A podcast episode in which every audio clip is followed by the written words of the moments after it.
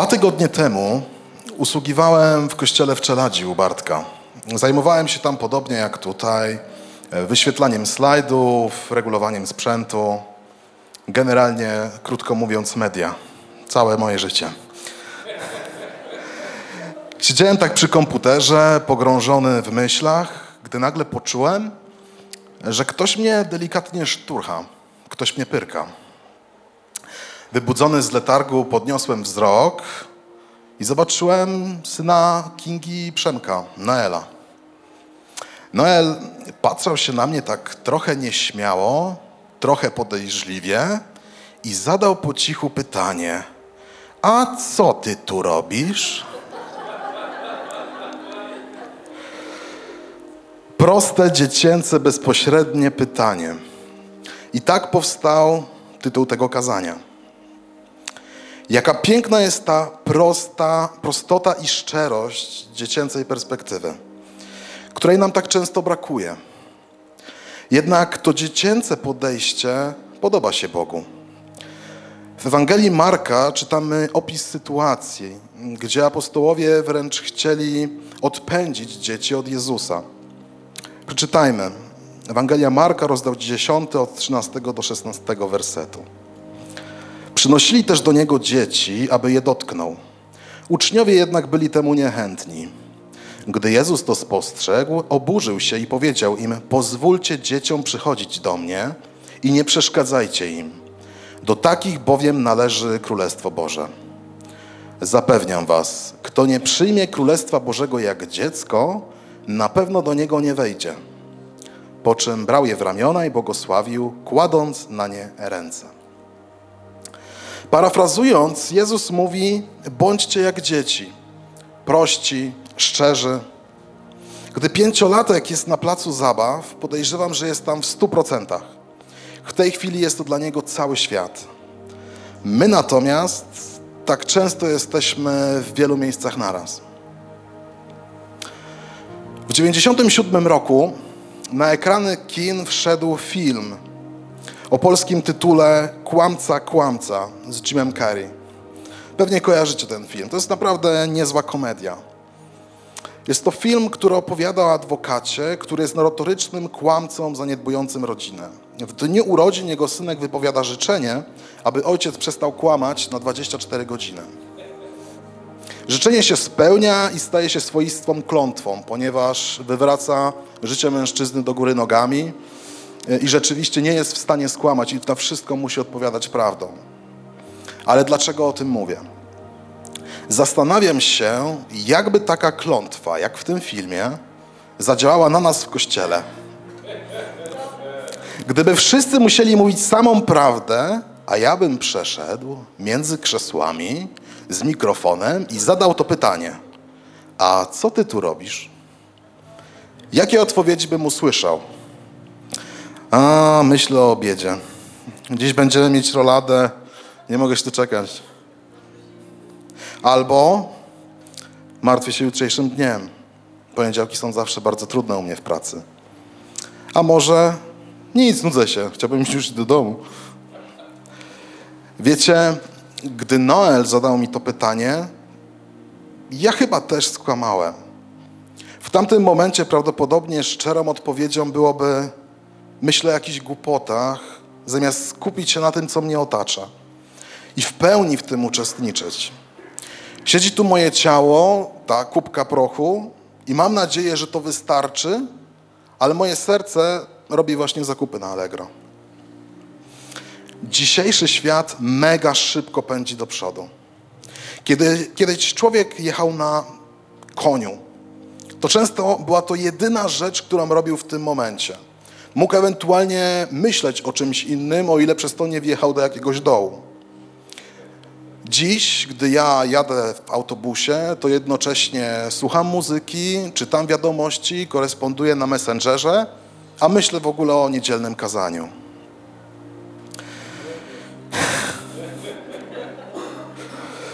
Dzięki takiemu stanu rzeczy współczesne media są w stanie przykładowo zmieścić 6 godzin treści w 4 godziny naszego życia, sztucznie wydłużając nam dobę. Jest to bardzo popularne zjawisko. Wielozadaniowość, multitasking. Tutaj poświęcę 20% skupienia, a tam 30%. Świat stara się, abyśmy w każdej chwili mieli wypełnioną naszą głowę na 100%, aż padniemy ze zmęczenia. Nie jesteśmy w stanie tego wszystkiego uniknąć, nie możemy się na stałe wylogować. Jednak nasz Bóg sam siebie w Księdze Wyjścia nazwał Bogiem zazdrosnym. Czy myślałeś kiedyś o tym, że Bóg jest zazdrosny o ciebie? Zazdrosny o Twój czas? W Ewangelii Mateusza Jezus zapytany przez faryzeuszy o najważniejsze przykazanie odpowiada tak. E, to jest rozdział 22, werset 37. Masz kochać Pana swego Boga całym swoim sercem, z całej swojej duszy i każdą swoją myślą. Jak często w swoim życiu skupiasz swoją uwagę, swoje serce stu procentach na Bogu? Tylko On i Ty i niech cała reszta świata się wypcha. Bo należysz do Boga, a nie do świata. Znacie tą piosenkę, którą często śpiewamy w kościele. W ogniu ze mną był ktoś jeszcze. Piękna piosenka nawiązuje do tego, jak Bóg uchronił Daniela przed rozgrzanym piecem. Jej tekst y, leci mniej więcej tak. W ogniu ze mną był ktoś jeszcze, stał tuż obok mnie. W morzu ze mną był ktoś jeszcze, uspokoił je. I gdy nie będę już pamiętać, kto mi wolność dał, wtedy krzyż niech mi przypomni tego, który za mnie zmarł. Piękna pieśń. Ale gdybym miał ją sparodiować, to zrobiłbym to tak. W czasie modlitwy ze mną był ktoś jeszcze. To Mark Zuckerberg. Wysyłał powiadomienia i rozpraszał mnie. Gdy nie będę już pamiętać, po co modlę się, odpalę znów TikToka. To uspokoi mnie. Są bolesne słowa, nie? Mark Zuckerberg to oczywiście twórca Facebooka, jeżeli ktoś by nie wiedział. I wiecie, może ja akurat, ja tutaj trochę uparłem się na social media, bo to jest jedno z głównych rozpraszaczy w moim życiu. Ale dla ciebie to może być coś innego. Być może są to dzieci, albo zmartwienia dnia codziennego, lub zwykłe zmęczenie. Po prostu odpowiedz sobie na pytanie, jak często moja uwaga jest poświęcona na wyłączność Bogu. I czy dbam o to, żeby tak się działo, gdy jestem w kościele? Czym jest nasza obecność w kościele? Długo szukałem, jak w jednym zdaniu można by spróbować odpowiedzieć na to pytanie. I doszedłem do tego. Nasza obecność w kościele to aktywna odpowiedź na zaproszenie Jezusa, by przyjść do Niego i uczestniczyć w Jego zbawczej misji. To jest chyba ta esencja. Jezus zaprasza nas do Kościoła, który jest Jego ciałem, oczekuje aktywnej odpowiedzi i uczestnictwa w Jego misji. Ale co my tu właściwie robimy? Na co mamy aktywnie odpowiedzieć? W czym uczestniczyć? Można by prawdopodobnie bardzo długo o tym mówić. Misja Kościoła jest złożona. Najprościej być może zacząć najzwyczajniej od porządku nabożeństwa. Tak, czyli zaczynamy od uwielbienia i mamy szansę aktywnie w nim uczestniczyć. Oznacza to zaangażowanie naszego głosu, naszego ciała, naszego umysłu, naszego serca. Czasami może to wymagać wyjścia ze strefy komfortu Przestania oglądania się za plecy, czy ktoś nas nie oceni, czy ktoś na mnie nie patrzy. Czasem może to wymagać wręcz zrobienia czegoś wbrew sobie. Przyszedłem do kościoła, chcę w nim aktywnie uczestniczyć, więc chcę aktywnie uczestniczyć w uwielbieniu. Nie zawsze muszę mieć na to najzwyczajniej w świecie ochotę. Bądźmy szczerzy, bo może dzisiaj mi się nie chce. Może ja dzisiaj chciałbym się oprzeć o ten filar, on jest całkiem wygodny. I ja dzisiaj sobie tak po cichu. Jestem zmęczony. Ale chwila, moment. To nie chodzi o mnie. To nie jest czas dla mnie, wbrew pozorom. To jest czas na uwielbienie mojego Boga. Wyjątkowa okazja, aby stać razem z całym Kościołem i wyśpiewywać Bogu chwałę jak chóry anielskie. Cytując klasyka, nie macie tego w domu. Jeśli dziecku należy się chleb, jedzenie, to tego chleba mu nie odmówisz, nieważne czy będziesz w dobrym czy złym nastroju, czy jesteś zmęczony, czy nie. To jeśli Bogu należy się uwielbienie, bo jest godny wszelkiej czci, to skoro ty dzisiaj tego nie czujesz, to nie dasz? Dzisiaj pouwielbiam sobie po cichu. Dzisiaj, drogie dziecko, wyobraź sobie ten chleb. Dalej, idąc porządkiem nabożeństwa, mamy czas słuchania Słowa Bożego, słuchanie kazania. To jest ten moment, kiedy również musimy sobie odpowiedzieć, po co tu jestem? Jestem tu, aby słuchać. Niby oczywiste. Ale dobrze wiemy, że nie jest to wcale takie łatwe i mamy problem ze skupieniem. Ale czas kazania to coś naprawdę wyjątkowego. Dlaczego? Ponieważ są to słowa ludzi z Twojego kościoła, które zostały przeznaczone do Twojego kościoła. To jest wiadomość bezpośrednio, konkretnie do Ciebie. I możesz sobie puścić w domu jakieś kazanie online z innego kościoła, może nawet z Ameryki, ale to będą czyjeś słowa do kogoś, nie do ciebie, nie do twojej wspólnoty. Ty nie wiesz, przez co przechodzi tamta wspólnota, czego potrzebuje, jakie Bóg jej powierzył zadania. Możesz się tym posilić, możesz mieć z tego użytek, ale tylko w Twoim kościele usłyszysz słowa, które są skierowane bez, bez, bezpośrednio tylko do Ciebie, tylko do tej społeczności. I wiecie, zarówno jedna, jak i druga sytuacja, uwielbienie i kazanie, wymaga pewnego samozaparcia, wymaga skupienia tej uwagi, zrezygnowania z myślenia o tym, co jest na zewnątrz. To często jest trudne, ale nie oznacza, że nie masz podejmować walki. To znowu trochę jak chodzenie na trening, wymaga wysiłku. Jeżeli pójdziesz na siłownię, ale nie będziesz na niej ćwiczył, bo akurat dzisiaj tego nie czujesz, to po co tam w ogóle poszedłeś? A jeżeli natomiast rezygnujesz w ogóle z pójścia na siłownię, no to co chcesz osiągnąć? Dalej idąc porządkiem nabożeństwa, możemy przejść do tego, co na sam koniec, czyli czas relacji, kawiarenka. Dla mnie jest to integralna i bardzo ważna część naszych spotkań. Bo Bóg zaprasza nas do kościoła, do wspólnoty, a nie na samo nabożeństwo, które kończy się o 12.30. Więc być może jesteś osobą, która to pytanie, które jest w tytule mojego kazania, powinna sobie zadać już w samochodzie. Co ja tu robię? Dlaczego tak szybko uciekłem? Dlaczego nie jestem nadal z moim kościołem? Jeśli nie poznasz innych chrześcijan, jeżeli nie będziesz miał relacji z innymi chrześcijanami, to będzie ci ciężko. Wiecie, wydaje mi się, że Kościół jest takim wyjątkowym miejscem, w którym, gdy zadać komuś pytanie: Cześć, jak się masz? To możemy wyjątkowo usłyszeć inną odpowiedź niż ta, której się domyślnie spodziewamy. Bardzo często nie usłyszymy zwyczajowego, no wszystko w porządku, jest super.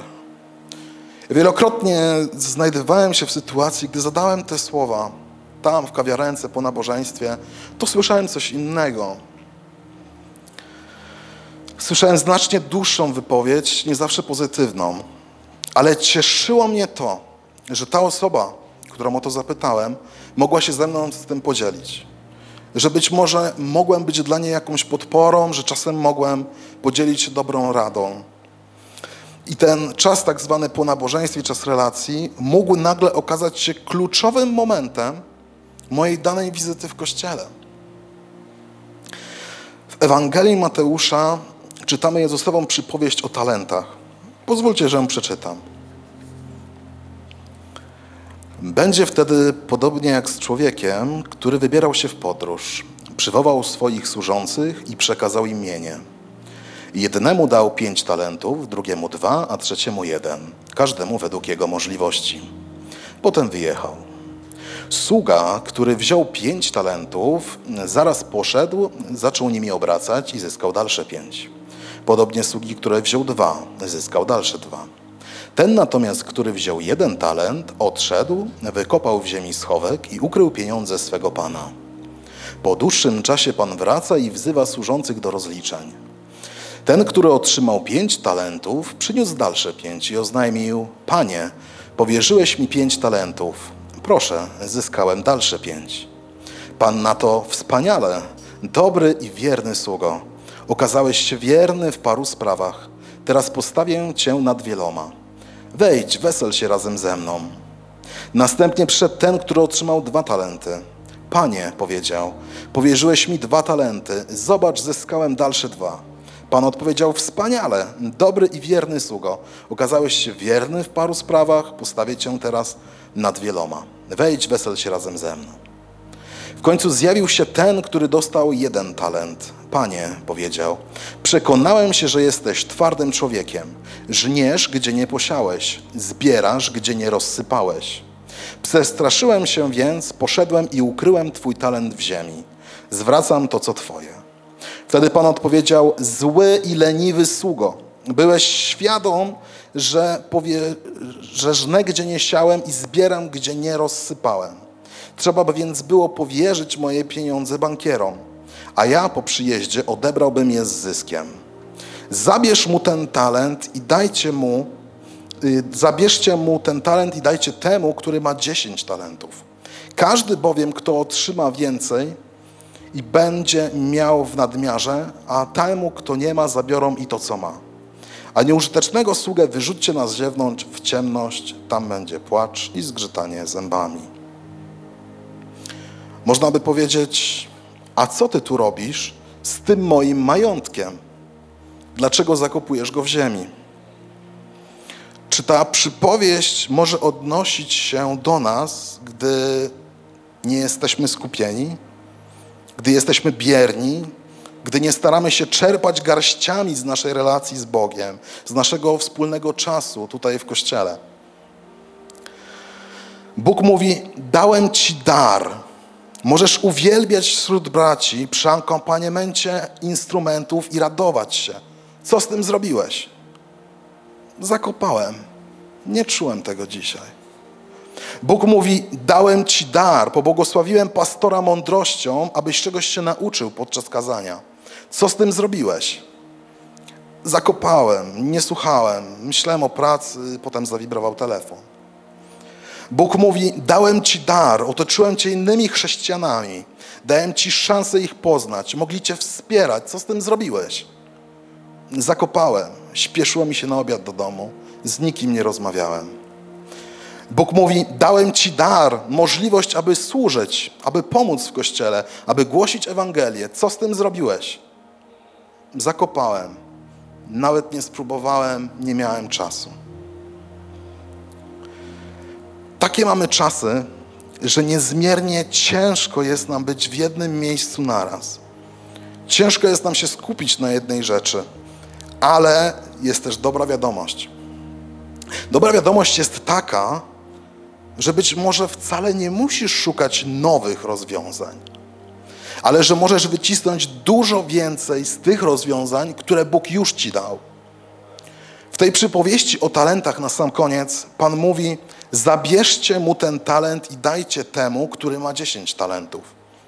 Dopiero gdy będziesz w pełni korzystał z tego, co Bóg już ci dał, gdy zaczniesz to pomnażać, to Bóg da ci więcej. Ludzie cały czas poszukują, często czują, że czegoś brakuje, że coś jest nie tak, że być może trzeba szukać dalej. Ale niekiedy wystarczy przystanąć w biegu, rozejrzeć się dookoła i zadać sobie to pytanie, co ja tu robię? Co ja robię z darami, które już dziś otrzymałem od Boga? Wiecie, ja sobie chcę zadawać te pytanie. Chcę uczyć się, aby trzymać mój umysł na krótkiej smyczy.